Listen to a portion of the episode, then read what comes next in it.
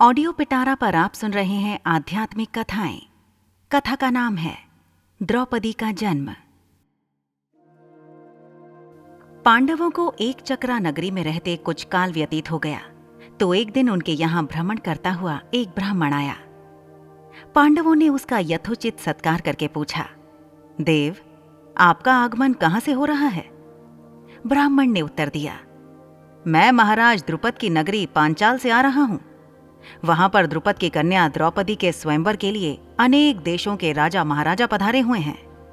पांडवों ने प्रश्न किया, हे ब्राह्मणोत्तम, द्रौपदी में क्या क्या गुण तथा विशेषताएँ हैं?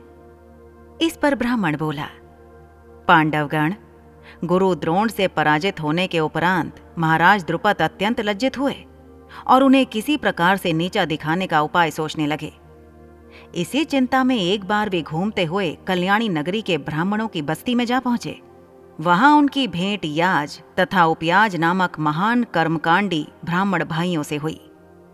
राजा द्रुपद ने उनकी सेवा करके उन्हें प्रसन्न कर लिया, एवं उनसे द्रोणाचार्य के मारने का उपाय पूछा। उनके पूछने पर बड़े भाई याज ने कहा, इसके लिए आप एक विशाल यज्ञ का आयोजन करके अग्निदेव को प्रसन्न कीजिए। जिससे कि वे आपको वे महान बलशाली पुत्र का वरदान दे देंगे। महाराज ने याज और उपयाज से उनके कहे अनुसार यज्ञ करवाया। उनके यज्ञ से प्रसन्न होकर अग्निदेव ने उन्हें एक ऐसा पुत्र दिया, जो संपूर्ण आयुध एवं कवच कुंडल से युक्त था।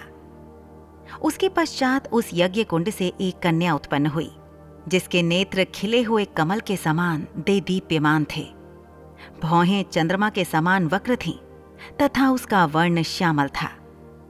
उसके उत्पन्न होते ही एक आकाशवाणी हुई कि इस बालिका का जन्म क्षत्रियों के संघार और कौरवों के विनाश के हेतु हुआ है।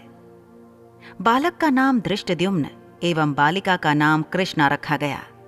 द्रुपद ने दृष्टद्युम्न को शिक्षा के लिए द्रोणाचार्य के पास भेज दिया और द्रोणाचार्य अपनी समस्त शत्रुता को त्याग कर उस बालक को विद्या प्रदान करने लगे। बालिका अब युवा होकर अत्यंत लावण्यमयी हो गई है और उसी का स्वयंवर होने वाला है। उस ब्राह्मण के प्रस्थान करने के पश्चात पांडवों से भेंट करने वेद व्यास जी आ पहुँचे। वेद व्यास ने पांडवों को आदेश दिया कि तुम लोग पांचाल चले जाओ। वहाँ द्रुपद कन्या पांचाली का स्वयंवर होने जा रहा है।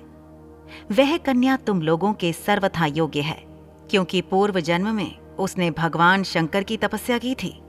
और उसकी तपस्या से प्रसन्न होकर शिव जी ने उसे अगले जन्म में पाँच उत्तम पति प्राप्त होने का वरदान दिया था। वह देवी स्वरूपा बालिका सब भांति से तुम लोगों के योग्य ही है।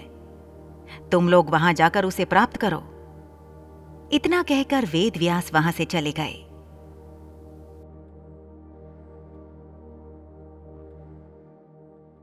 ऐसी ही इंटरेस्टिंग किताबें कुछ बेहतरीन आवाजों में। सुनिए सिर्फ़ ऑडियो पिटारा पर। ऑडियो पिटारा सुनना ज़रूरी है।